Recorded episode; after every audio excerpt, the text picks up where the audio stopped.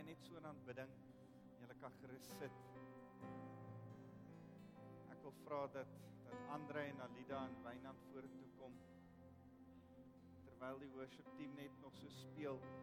Vanoggend uh, ons bid, ons is 'n groep wat wat voor die diens saam bid en ek wil julle uitnooi om om saam met ons te kom bid 10 oor 8 in die oggende, 10 oor 5 in die middag uh vir die aanddiens uh maar vir vanoggend se diens het het ons saam gebid en en so 'n lekker tyd saam in die Here se teenwoordigheid gehad. En ek ervaar toe dat die Here vir ons iets wil sê. En daar was drie groepe. En uh die Here het vir die drie groepe uh afsonderlik um elkeen iets gesê maar dit het mooi saam een prentjie gemaak. Alida? Vir ehm um, vir ons het die Here gewys ehm um, 'n boom, twee van ons het 'n boom gesien. Ontsettend interessant was is die boom het nie gelyk soos 'n boom nie. Dit het soos wat ons 'n boom ken met blare nie. Dit was 'n boom met saad. En ons het net ervaar dat um, ons het die sandhout gesien hoe 'n duif in die boom sit en al waai die wind Verstaan die duifie se oogies bly blink. Die duifie het vrede want die boom is geplant en dit het Louise ingekom by, by die vallei van groen gras. Jy weet daar waar die vrede van die Here is. En ons het regtig net beleef hoe die Here sê kom in my rus in. Kom bedien uit my rus uit. Dinge gaan nie lyk like soos wat jy dink of ek dink dit moet lyk like nie. Maar verstaan die die purpose, die saad, dis waaroor dit gaan. Dit sal die saad gaan gaan.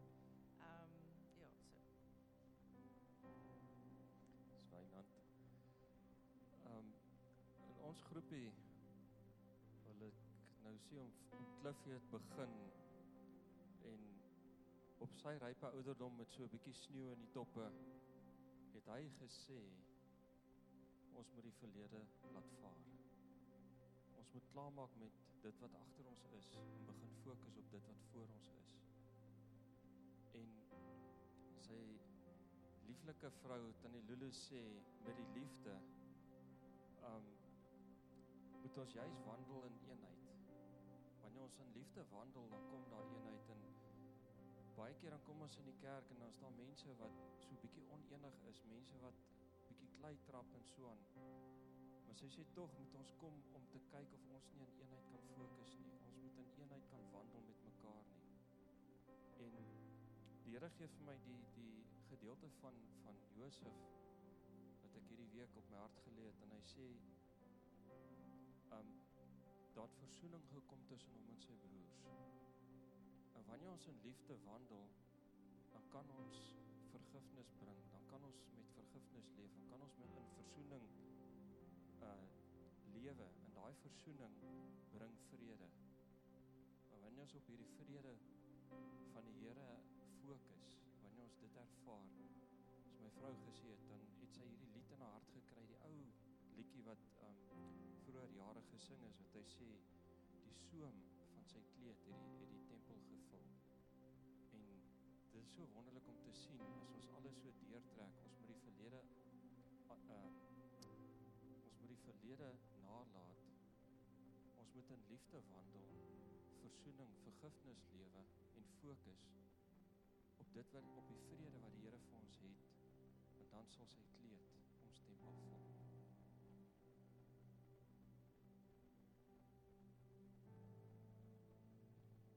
Vir ons gewys uit een persoon uitgestrekte hand van God die Vader af wat gee en in sy gees het hy ervaar dat die gee is die Heilige Gees. En dit is vir ons om die Heilige Gees te ontvang in alle situasies in sodat ons die vrede van God daaroor kan ervaar. Die ander een het gesien 'n trofee, 'n goue trofee en so in die agtergrond agter die trofee, wit duif wat die Heilige Gees verteenwoordig. En ons het gebid daaroor en ervaar ook aan die hand van 'n skrif wat bevestiging uitgekom het Jesaja 56 vers 6 tot 7 waar die Here aandui hy is die een wat die prooi vang en ons is sy prooi en hy soos 'n leeu wat dit bewaak sodat niemand dit by hom wegvat nie En in dit is daar vir ons 'n trofee, die Heilige Gees wat vir ons vrede gee omdat God ons bewaar en beveilig. En die Here het ook gewys uh net soos wat die disippels in die storm was op die see van Galilea en hulle beskei op hulle boot. En Jesus saam met hulle in die boot was, maar hy het geslaap. En hulle het baie onrustig gewees en het na mekaar gekyk en na die storm gekyk en was bevrees. Ten spyte van dat Jesus in die skei is, het die storm aangegaan. En die Here het openbaar vir ons dat in ons lewens, in ons kerk, in ons land waar ons is, daar storms. En soveel keer sê ons maar die Here is met ons. Ons is sy kinders. Hy is saam met ons. Hy sê ons ons nooit verlaat nie. Maar tog is daar storms. En die Here het vir my openbaar dat toe die disippels kyk na Jesus en fokus op Jesus, die een wat die storm stil maak. Eers toe hulle fokus op hom en hom uitroep, staan hy op in die krag van die Heilige Gees en hy maak die storm stil. Maar hulle moes eers fokus op hom. Amen. Dit is vir my so wonderlik om te besef dat dat die Here met een stem met elkeen van ons praat en en dat hy saam vir ons gemeente wil sê hy's hier teenwoordig en dat ons in in vrede uh, sy vrede kan ervaar as ons fokus op Jesus Christus. As ons saam in eenheid fokus en wanneer ons fokus, kom daar genesing en kom daar vergifnis. En uh so ek so opgewonde om om om dit te hoor. Uh ek wil jou weer eens uitnooi. Ek dink regtig die Here is iets met iets unieks besig oor gebed en dat hy mense oprig tot gebed. Uh van van oom Angus se tyd af, wanneer was dit die 22ste April? Uh wat wat daar iets in ons land begin verander het, 'n geestelike skuif wat gekom het. En is daar 'n 'n behoefte vir mense wat saam bid. En en as jy met daai selfe behoefte in die laaste tyd sit, wil ek jou uitnooi om Sondagoggende saam met ons te kom bid. Jy hoef nie uh ervare bidder te wees nie. Kom kom bid net saam met ons. Wees net daar. Ehm um, dankie vir die span. Uh steek gou saam met my julle hande uit vir Antonie. Hy trou volgende week. Lyk my as jy hier bo op die verhoog staan, dan is dit 'n trou sone. François, jy moet oppas. Uh so kom ons steek ons want uh Stefan trou ook nog. Die ander worshipper wat altyd hier is. So hy trou oor 'n rukkie. Maar volgende week is dit Antonie se beurt. Here, uh, ek neem aan Melissa is nie. Here, dankie dat ons vir Antonie en Melissa kan kom bid en net hulle kan kom seën as 'n gemeente. Here, dankie dat ons kan kom vra dat volgende week vir hom so besonderse tyd sal wees. Here, dat as hy bruidegom is en u verteenwoordig as die bruidegom Melissa die die bruid is wat ons as kerk verteenwoordig, Here, dat dat u iets moois vir elkeen daar sal wys. En Here dat U hierdie huwelik saam sal bevestig. En Here dat U nie net volgende Saterdag by hulle sal wees nie, maar die res van hulle lewe in hulle huwelik saam met hulle sal wees. Ons loof U naam Jesus. Amen. Amen. Here, dankie ook vir U woord. Dankie dat ons U woord saam kan oopbreek en as ons oor emosies begin gesels, Here, wil ek vra dat U met elkeen van ons sal praat en dat ons ons emosies ook aan U kan kom onderwerp. Dankie Jesus. Amen. Amen. Ek het um, in die laaste tyd uh deur nogal deur 'n emosionele op op en af gegaan. Ek het eintlik uh so 'n hele ruk terug gesê ek is nie 'n 'n regtige emosionele ou nie. Um ek ek het nie gedink ek het verskriklike emosies nie tot hierdie laaste paar weke. En en gelukkig het die Here my gewaarsku. Gelukkig het die Here met my 'n pad begin stap en en vir my dit begin sê en en om een of ander rede het ek so 3 weke terug vir die vir die van julle wat hier was en reg kan onthou, het ons oor die emosies van Jesus Christus begin gesels.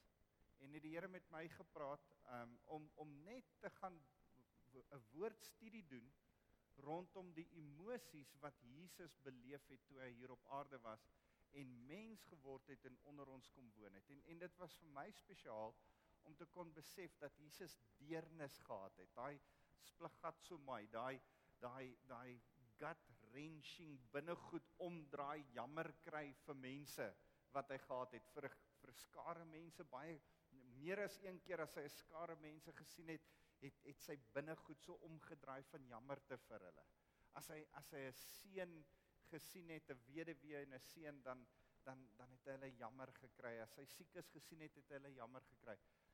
Ehm um, dit was vir my so mooi om te besef dat Jesus kon lag en kon vrede hê en gelukkig was en met 'n smaal rondgeloop het.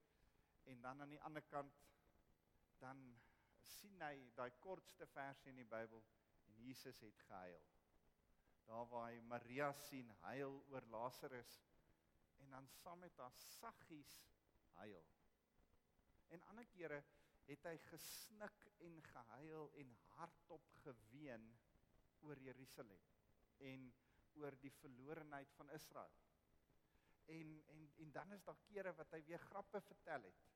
En toe ek oor oor hierdie hele goed van Jesus die emosies wat Jesus beleef het begin agterkom, weet jy, dis dis goed vir 'n man manne, veral vir julle manne om emosies gesond te kan beleef, om saam te kan huil, saam te kan lag.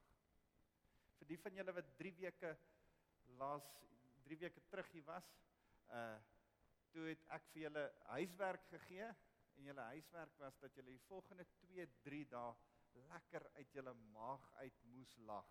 En ek het regtig dit oor julle toegebid dat eers van julle een van julle uit julle maag uit moet lag. En op 'n stadium daai Sondag aand sit my kinders en, en ek weet nie wat het gebeur nie maar ek ek lag so lekker uit my maag uit en ek dink daar doen die Here dit vir my. So wie van julle het het so 'n belewenis gehad kort daarna? Was dit vir julle toe so lekker dat jy eers so uit jou maag uit kon lag? Man, ek hoop daar was meer. Steek gou weer julle hande op. Want ek het vir julle gebid. Ek het regtig gebid dat julle sal 'n lekker lagtyd hê. Ek ek bid dit weer vir elkeen van julle. Want dis deel van die emosies wat ons wat ons van God moet saam beleef. Ons moet besef dat God 'n God is met emosies. Vader God het emosies gehad. Daar staan in die skrif dat hy kwaad geword het. Uh dis interessant. Daar staan 375 keer dat hy kwaad geword het. Uh daar staan dat hy gelukkig was. Daar staan dat hy uh vreugde gehad het. Um dis dis vir my interessant. Uh Nehemia 8 vers 10 praat van the joy of the Lord is our strength. Die vreugde van die Here. Uh dis sy vreugde. Hy hy is 'n vreugdevolle God. Ons moenie dink dat Vader God 'n dik bek ou man is wat daar ergens sit nie. Dis nie hoe hy is nie. Hy's vreugdevol oor jou en hy smile en hy's opgewonde en ek dink veral in die Nuwe Testament is daar iets anderste wat gebeur in sy verhouding met die mens omdat Jesus Christus daar is want as as ons begin sien oor hoe die Heilige Gees oor ons voel. Die Heilige Gees daar da staan in in Romeine 8 vers 5 dat hy gelukkig is oor jou. Die Heilige Gees het vreugde en is bly oor jou. En en op 'n ander plek in Romeine 8 uh, Romeine 8 vers 26 dan sê hy hy sug met onuitspreeklike versigtiging. Hy kan groan oor jou. Hy kan mm, so 'n 'n sug oor jou hê want daar's 'n bekommernis in sy hart en daar's 'n emosie in sy hart oor jou. So ons het 'n God wat emosioneel is. Hy het emosies. En sy emosies is gekoppel aan sy verhoudings. Ek dink emosies, die Here het ons geskape met emosies. Ek dink nie ons is veronderstel om hierdie uh dowwe mense te wees sonder enige emosies nie. Ek dink emosies moet juis in ons lewens wees want dit gee 'n bietjie geur en 'n bietjie smaak en 'n bietjie kleur aan ons verhoudings, aan ons interaksie met ander mense. Stel jouself voor jy was 'n mens wat nooit kwaad geword het nie, nooit gesmile het nie, nooit bly geword, niemand het jou bly gemaak nie. Niemand het jou ooit uh ontsteld gemaak nie. Niemand het jou ooit hartseer gemaak nie. Stel jouself voor jy het glad nie daai emosies gehad nie. En stel jouself voor die mense vir wie jy lief is om jou het ook nie daai emosies gehad nie. Kan jy dink dit moet 'n taamlike boring dal wêreld wees. Dis eintlik die wonderlike ding van emosies. Emosies gee dit so 'n bietjie spice. Dis so 'n bietjie die die curry poeier en en en en 'n bietjie die sout en die peper en 'n bietjie die die die die iets wat ons verhoudings aan die gang kry. Ons verhoudings met met ander mense en ons verhouding met die Here. Die Here is emosioneel ook oor jou. Hy is nie net uh, apaties of stil of of so blasé oor jou nie. Hy is hy is oor jou absoluut emosioneel opgewonde. Hy smile oor jou. Hy geniet jou en hy kan kwaad raak oor die sonde wat ons verstrik. En en en as ons vir mekaar sê God is 'n emosionele wese en ons en ons kyk hoe die Vader emosioneel is en ons kyk hoe die Heilige Gees emosioneel kan raak en en hoe Jesus ook emosioneel was dan dan moet ons besef dat dis deel van ons lewe. Ons moet daarmee vrede maak en vir die Here sê Here dankie vir ons emosies maar Here ek wil my emosies graag goddelik hê. Daar's 'n daar's 'n goddelike manier van jou emosies beheer. En nou praat ons van selfbeheersing en en ek sal later saam met julle 'n bietjie weer kyk na Galasiërs 5 vers 22 wat praat oor die vrugte van die Heilige Gees. Is eintlik alles te doen met emosie. En en as ons na die emosies kyk wat die Here vir ons gee, dan wil die Here graag hê ons moet gesonde emosies hê dat ons emosies nie hand uitdruk nie, dat jou woede nie hand uitdruk nie. Hy sê in Efesiërs 4 vers 26, moenie in jou woede sondig nie. Moenie kwaad word en dan sondig. Dis asof die Here weet ons gaan kwaad word. Kwaad is nie die probleem nie. Dis die sonde as jy kwaad word. Met ander woorde, ons kan dit oordoen. Ons kan te ver gaan. Ons kan selfbeheersing verloor. En ergens moet ons vir mekaar sê, luister, emosies is alright. Jy kan maar 'n bietjie uh, kwaad raak. Jy kan maar opgewonde raak as as die leeu's in die laaste minuut een of ander dwarrelskop oorskop en veronderstel is om te wen.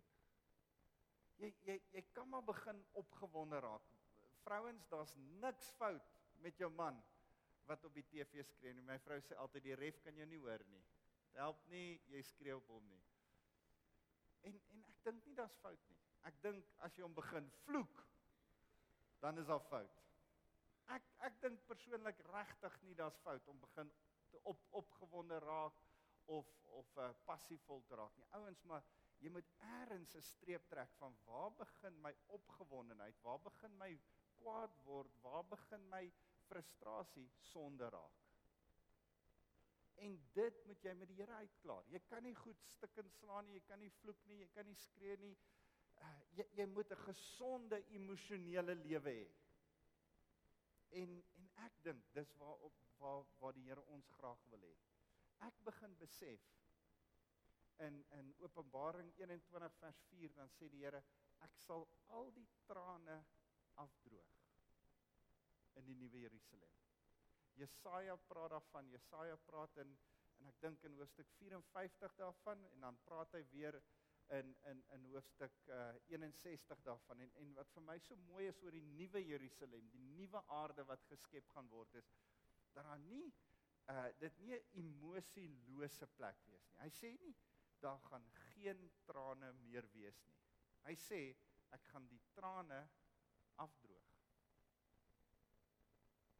So dink in die hemel gaan daar trane van blydskap wees. Gaan daar trane van van onsag vir die Here wees.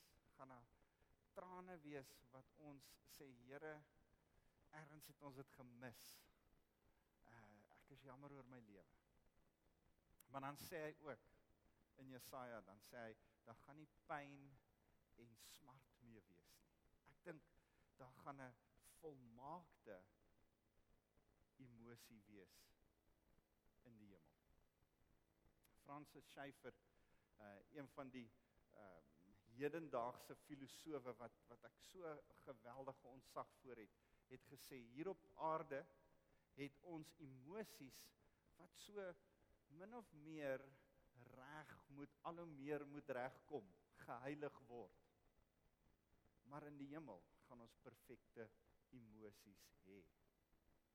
Maar dit sê vir ons dat gaan emosies wees. Dit gaan nie so 'n uh, ons almal gaan dieselfde gesiggie sê en ons almal gaan nie smile nie en ook nie huil nie en almal gaan net da, ons gaan vreugde beleef en dan gaan dan gaan 'n uh, trane wees wat die Here afdroog. Daar ek ek weet nie presies hoe dit gaan werk nie, maar daar gaan emosie wees.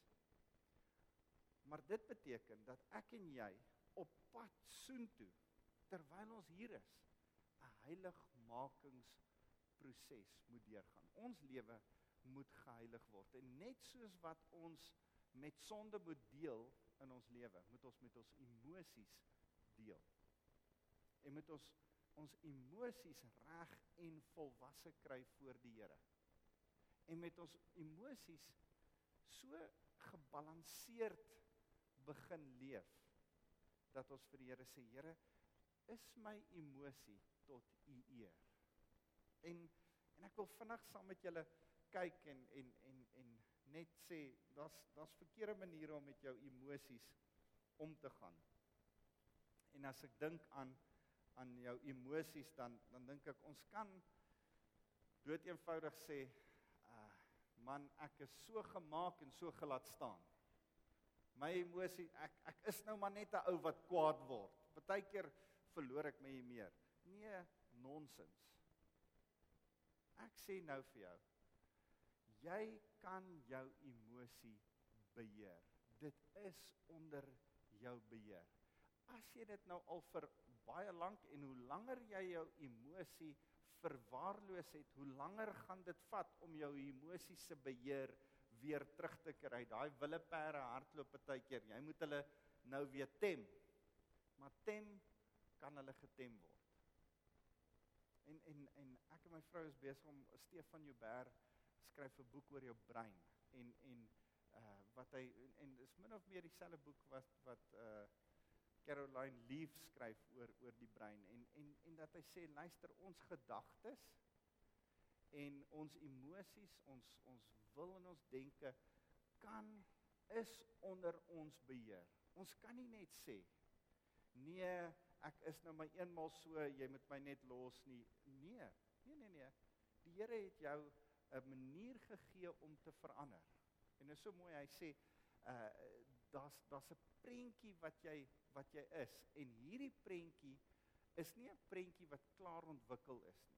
Die prentjie wat jy is word nog ontwikkel.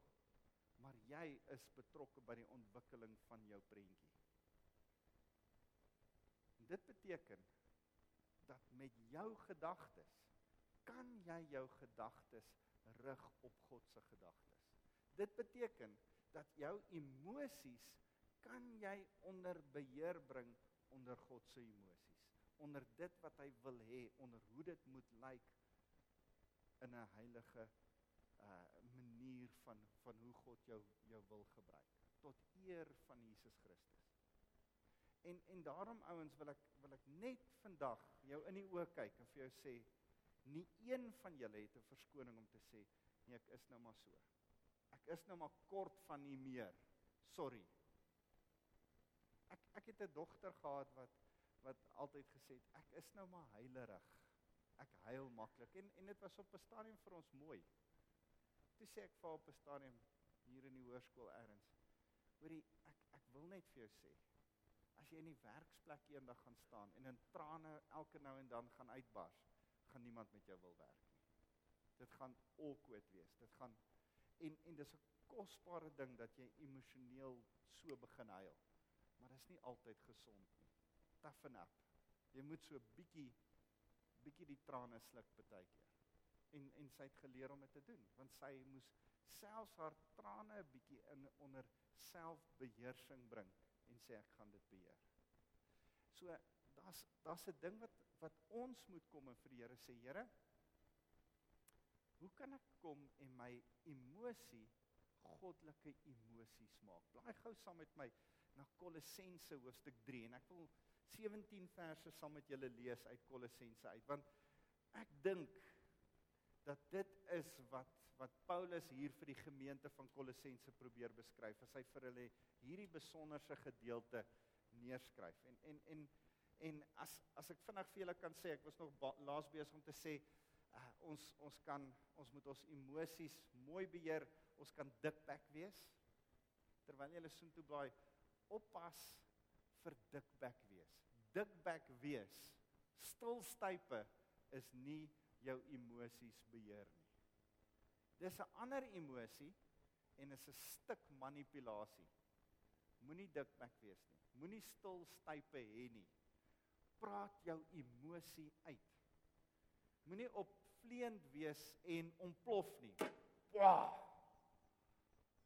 Jy hoef nie te ontplof en goed stukkend te slaan en uitbarstings te hê nie en en en daar is sekere persoonlikhede wat meer daartoe genee is maar julle moet julleself nog meer dissiplineer om nie opvleend te wees nie. En dan vinnig 'n ander manier om verkeerd emosies te beheer is om 'n 'n 'n gevangene te wees of 'n gijslaer van jou eie emosie te wees. uh, half deur jou depressie vasgevang te word en 'n kluisenaar te word en en jouself half toe te trek en af te sonder as gevolg van jou emosies. Dis ook nie 'n manier om met jou emosies te werk nie. 'n Ander verkeerde manier om met jou emosies te te te te werk is is om ander mense te manipuleer met jou woede met jou emosie. Toe ons studente was, het ons altyd hierdie sê ding gehad van as ek 'n glas water het en ek gooi jou met die glas water, wat doen ek? I make you wet. I don't make you angry. Jy kies om kwaad te word. Dis 'n oefening wat jy nie by die huis hoef te doen nie. Maar wanneer ek jou met 'n glas water gooi, kies jy wat jy gaan word. Jy kan net nat word wat jy dan gaan wees of jy kan kwaad word. Wanneer jy op die pad ry, kies wat jy word as iemand anderste voor jou indruk. Dit is jou keuse. Dis nie buite jou beheer nie. Dit is in jou beheer. Kan ek jou 'n praktiese wenk gee? Ek ek ek hou ouens met road rage dop dis so interessant die die die goed wat in die laaste 2 3 weke met my gebeur. Goed wat ek fisies sien, goed wat ek op Facebook sien, dinge wat ek sien gebeur, mense wat dit net verloor as gevolg van woede. Ek ek sien gister 'n vrou wat daar met 'n hamer staan in haar man se kar so begin kap, die venster stukkend kap, haar man se kar, haar kind is nog binne in en sy kap haar man se kar stukkend. Net as gevolg van blindelingse woede. En en ek dink so aan hierdie hele ding van road rage. En en as ek jou 'n praktiese wenk kan gee, moet nooit oogkontak maak met 'n ander bestuurder nie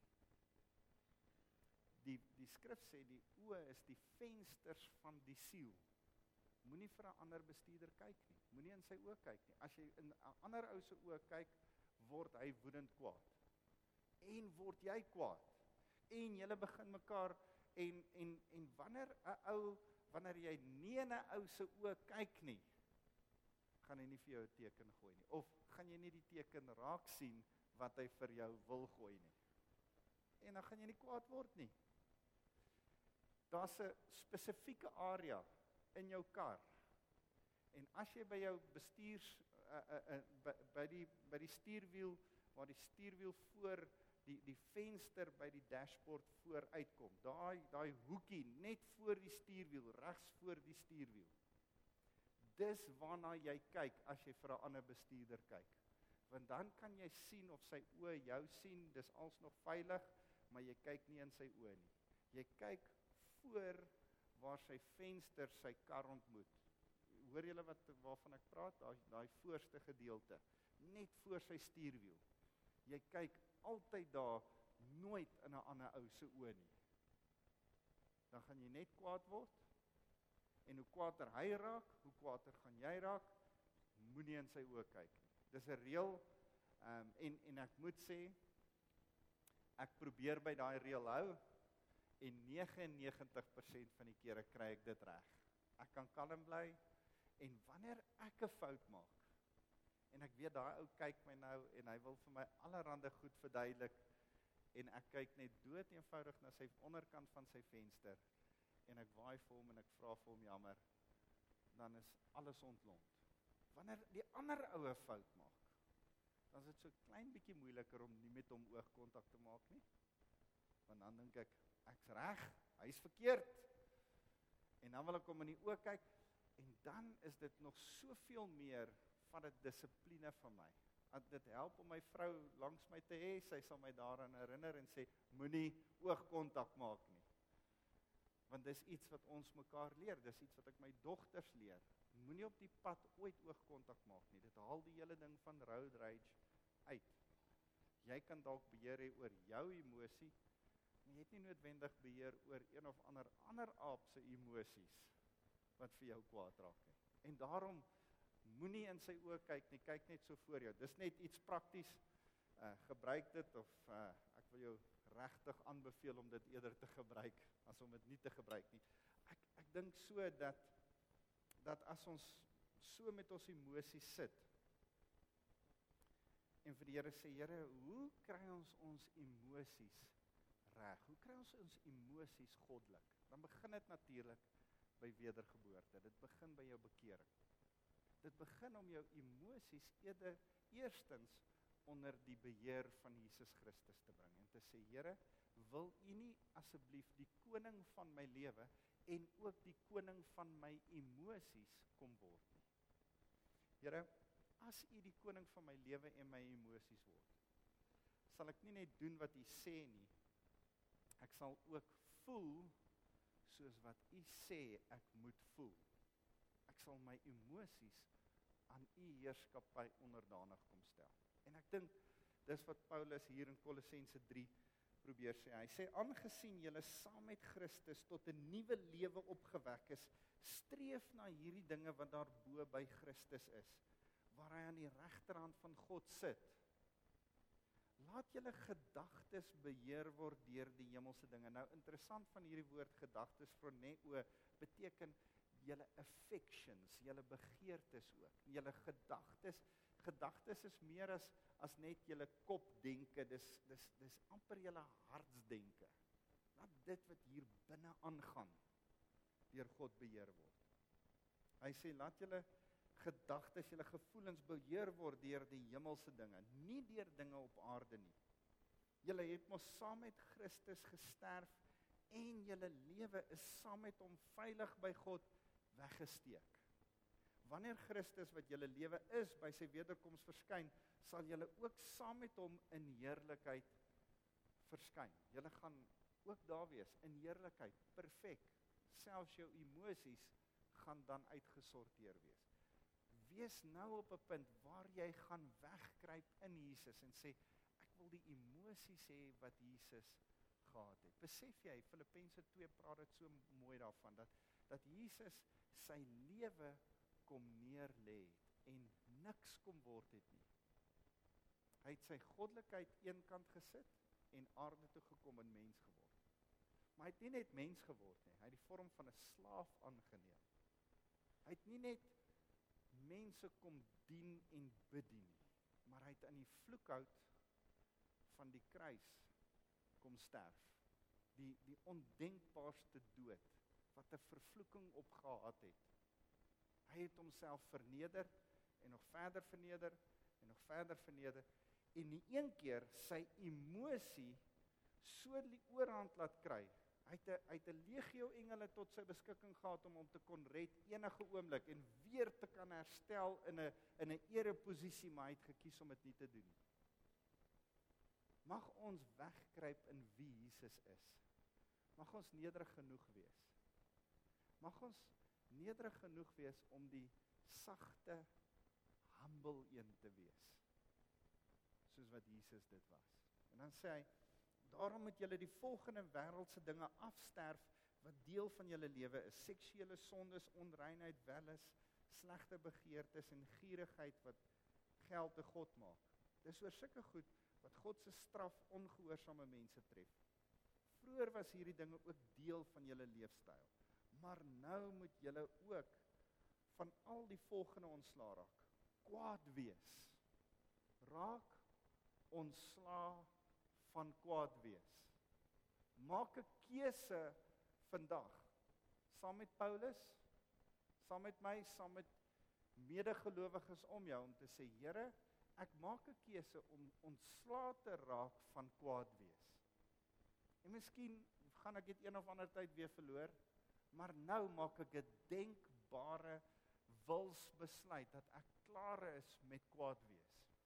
Hy sê maak klaar met kwaad wees, woede bye, gemeenheid, gevloek. Kan jy sien al hierdie goed het te doen met jou emosie. En dan kom ander goed wat te doen het met jou emosie. Vuil taal moenie uit jou mond uitkom nie. Ek wil vir jou sê wanneer jy jou emosie onder beheer het, gaan jou taalgebruik ook onder beheer kom. Dan sê hy moenie vir mekaar lieg nie.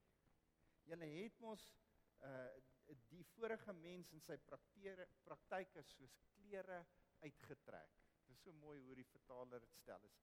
Jy jy het hierdie goed uitgetrek. Trek kwaad word, trek woede by trek lieg, trek vuil taal uit. Jy's klaar daarmee. Dis deel van jou ou lewe. Trek dit uit. Dan sê hy hierdie mens ehm um, hy sê hierdie mens kry voortdurend nuwe insig en word so verander en nuut gemaak om al meer soos sy Skepper te lyk. Ek en jy word ander om al hoe meer soos ons Skepper te lyk. En dan sê hy in hierdie nuwe lewe is daar nie langer sprake van Griek of Jood, besny of onbesny, ongekultiveerd, barbaar, slaaf of vry man nie. Al wat saak maak is Christus wat alles in elkeen is. Julle is die mense wat God uitget kies het, wat hy geheilig het en wat hy liefhet. Daarom moet julle die volgende soos klere aantrek. Jy het goed uitgetrek. Woede, leuns, vuil taal, jou ou manier van dinge doen. Trek nou iets nuuts aan. Beklee jouself op 'n nuwe manier. Dan sê hy trek hierdie nuwe hierdie hierdie nuwe goed aan. Hy sê liefdevolle deernis. En dit is vir my so mooi dat die dit die eerste ding is wat hy doen, noem liefdevolle deernis. Onthou julle wat is die die een die eerste emosie wat ek oor Jesus se emosies van gepraat het is dat hy deernis gehad het, 'n gevoel, 'n empatie, 'n passie, 'n 'n liefde vir mense gehad het wat sy maag omlaat draai het. Mag jy dit aantrek. Mag jy sê, Here, ek kies om eerder 'n mens te wees wat bekend staan vir my liefdevolle deernis. Dan sê hy trek aan liefdevolle deernis, vriendelikheid, nederigheid, sagmoedigheid, geduld. Ouens, dis die emosies wat jy moet kies om aan te trek voor die Here. Dan sê hy verdra mekaar en as enigiemand 'n klagte teen iemand anders het, vergewe mekaar. Vergewe ver, vergewe mekaar soos die Here julle vergewe het. Die heel belangrikste wat julle moet aantrek is die liefde. Ek dink vergifnis en versoening kom makliker as jy jou emosies onder beheer het. As daar nog woede is, as daar nog baie is, as jy hierdie woede in jou hart kos gee, as daar iemand is wat jy nie vergewe het nie en jy hou aan dink hoe kwaad is hy en wat hy alles aan jou gedoen het en dit begin weer jy jy begin weer woedend raak hier binne in jou, jy begin dit weer petrol gee dan raak dit al hoe moeiliker en moeiliker en moeiliker om om vryspraak te doen en te sê ek vergewe jou. Ons is klaar met hierdie ding. En ek wil jou aanmoedig om op een of ander stadium vir jouself te sê, luister ek gaan nie meer dink aan wat die ou aan my gedoen het nie. Ek gaan hierdie ou begin vergewe en ek gaan my gedagtes begin rig op die positiewe dinge wat hy gedoen het en nie op die negatiewe nie. En dan gaan dit makliker wees om daai vergifnis te kan hê. En dit begin by liefde ouens. Dis die liefde. Dis die bottom line van alles. Dis die emosie waarop ons moet fokus. Hy sê die liefde bind alles volmaak saam. Verder laat die vrede wat Christus bewerk het in julle lewens die deurslag gee, want as lede van een liggaam is julle tot vrede geroep en wees dankbaar. Hy sê ouens, laat daar liefde wees. Want waar daar liefde is, bind die Here ons saam. Laat daar vrede wees. Laat vrede die emosie wees wat jou lewe beheer. Nie woede nie, nie aggressie nie, nie frustrasie nie. Vrede. En dan sê hy, wees dankbaar. Begin vir die Here dankie sê vir dit wat hy vir jou doen. Dan dink ek kom die vrede en die liefde makliker as jy vir die Here begin dankie sê. Dan sê hy, laat die rykdom van alles wat Christus ons leer, julle leefstyl bepaal. Met alle wysheid moet julle mekaar onderrig en mekaar die regte pad wys. Sing met dankbare harte psalms, lofgesange en geestelike liedere tot eer van God. Dis dis vir my so mooi wat Martin Luther gesê het. Martin Luther dink ek as ek dit mooi lees, het het aan depressie gelei. En partykeer het hy gesê hy dit raak so donker in sy hart en dit raak so so 'n 'n diep donkerte waardeur hy gaan en sy gemoed is so swaar. En dan het hy 'n keuse. Dan maak hy 'n keuse om geestelike liedere te begin sing en 'n dosis van die woord in te neem in sy lewe. Die woord te begin lees en dan begin sy lewe ophelder asof die son in sy lewe skyn. En ek wil vir jou sê, Paulus sê dit, Martin Luther sê dit, ek wil vir jou kom sê, sing vir die Here 'n nuwe lied. Dawid, dis vir my so interessant. Dawid praat oor en oor Psalm 88. Uh daar's daar's verskillende Psalm 56. Dawid praat oor en oor van van donker tye waardeur hy gaan. Kyk 'n bietjie hoe eindig Psalm 88. Donkerheid het my metgesel geword. Oeps, dis die einde van die van die Psalm. Dis 'n verskriklike Psalm. In my lewe is moeilik, dis swaar en donkerheid het my metgesel geword. Dink ek Dawid ek hoop daar's en dan sê hy sing 'n nuwe lied tot eer van die Here. En as hy begin praat oor hoe hy vir die Here begin sing en hoe hy vir die Here begin dig, dan dan begin jy weer die vreugde terugsien in Dawid se lewe. Jy het 'n keuse. Dis jou keuse. Jy kan in die gat bly of jy kan sê Here, ek sal elke dag kies om 'n nuwe lied vir U te bly sing. As ek opstaan, sal ek U woord bestudeer en ek sal sing. Here, ek sal tot U eer sing. Hy sê ehm um, verder doen alles of dit nou met woorde of dade is in die naam van die Here Jesus. So is julle altyd besig om deur hom dank aan God te bring. 1 Korintiërs 10 vers 31 sê doen alles tot eer van die Here. Jou emosie bepaal wat jy doen. Jou emosie het 'n invloed op jou dade. En as jy gaan kies, Here, ek gaan my emosies aan U onderdanig stel, gaan jy begin goed doen wat die Here eer. So, ek wil vinnig vir jou sê, laat jou gebedslewe 'n lewe wees waar jy sê, Here, in my gebedslewe kom gee ek ook tyd en aandag aan aan my emosie. In jou gebedslewe vra vinnig vir die Here, Here, die emosies wat ek deurgegaan het vandag, is dit goddelik of nie? Wys U my. Ek kan nie vir jou altyd sê die emosies waardeur jy gegaan het of is dit reg of verkeerd nie die Here moet dit vir jou sê in jou binnekamer. En dan as jy uitvind dis nie reg nie en miskien uit die woord uit bestudeer en agterkom hoor jy ek het eintlik droog gemaak. Dan is dit tyd om voor die Here te sê, Here, ek is jammer. Vergewe my. Here, sal U my kom skoonmaak en nuut maak. So gebed is belangrik. Dis belangrik om die woord te bestudeer sodat ons kan agterkom wat wil die Here hê hoe moet ons emosies lyk? Like? Dis waaroor die woord gaan. En dis jy moet jou lewe sinkroniseer met die van Christus. En ook jou emosies so sinkroniseer. En dan is dit vir my geweldig belangrik. Uh 1 Petrus 5 vers 6 tot 8 sê dat ons ons in nederigheid aan God moet onderwerp. Ouens, nederigheid bring jou emosies onder beheer. Wanneer word jy kwaad? As iemand jou iets ten iemand het my te nagekom. Iemand het iets teenoor my wat as jy niks is nie? Wat as jy jouself voor die Here verneder en jy sê weet jy wat ek's nie so belangrik nie. Ek's nie so belangrik dat iemand eintlik iets teenoor my kan doen dat ek mag kwaad word nie. Want as die Here homself verneder het tot die laagste vlak, Here, mag ek so wegkruip in U en myself ook verneder en in my nederigheid dan nie kwaad word nie.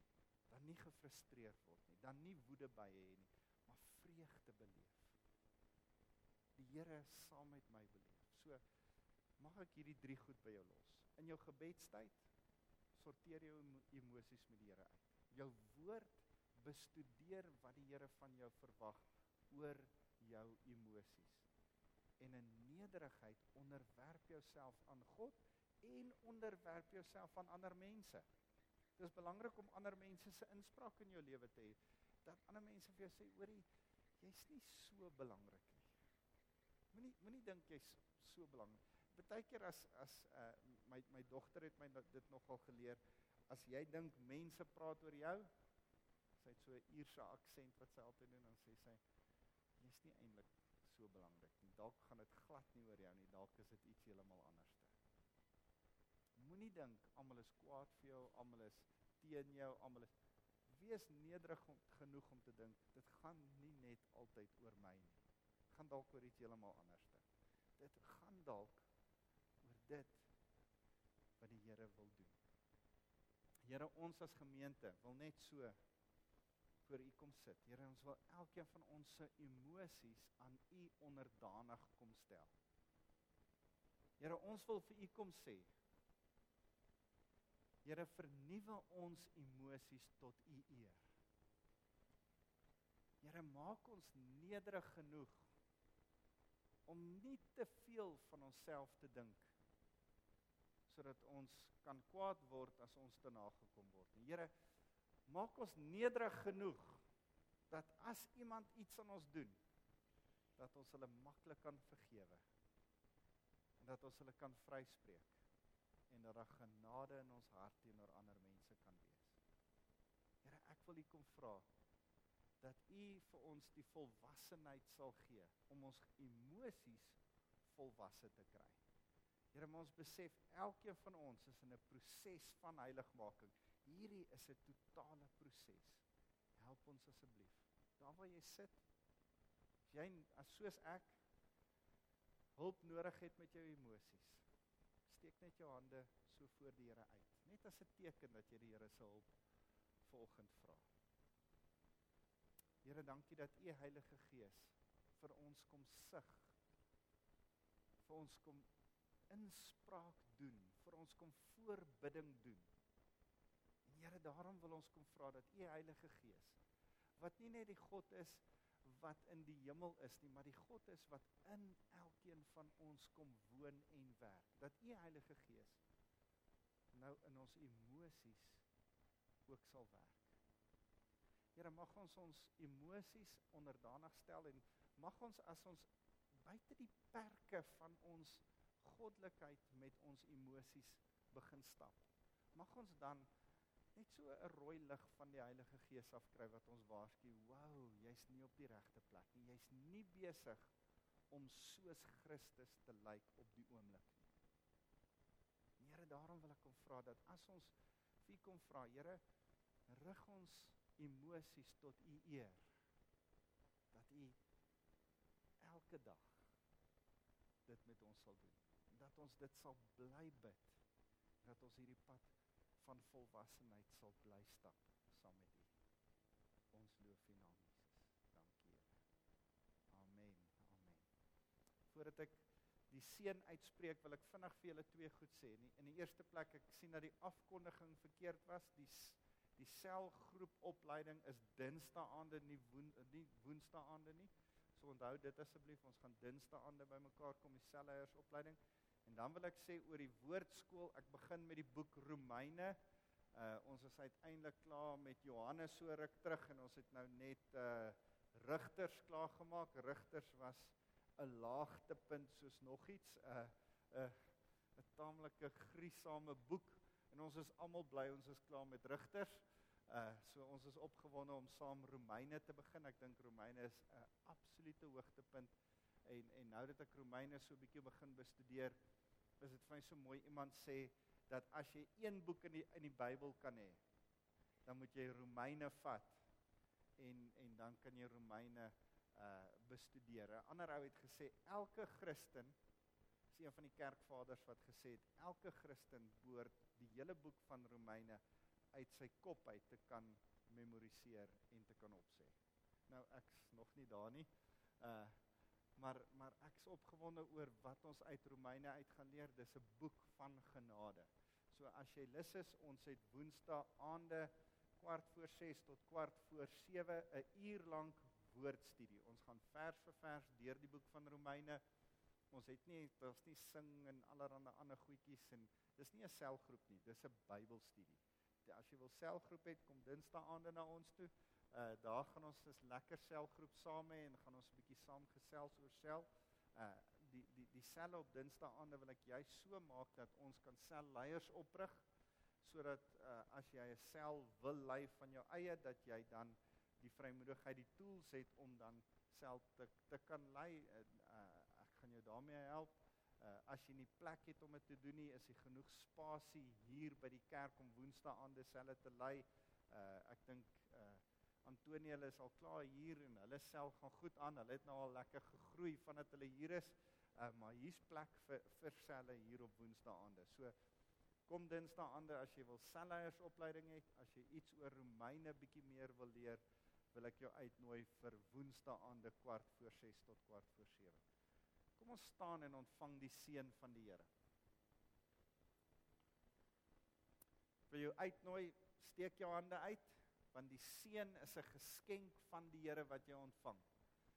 So ontvang die seën van die Here. Here mag die God van liefde ons liefdevolle Vader elkeen se deel wees.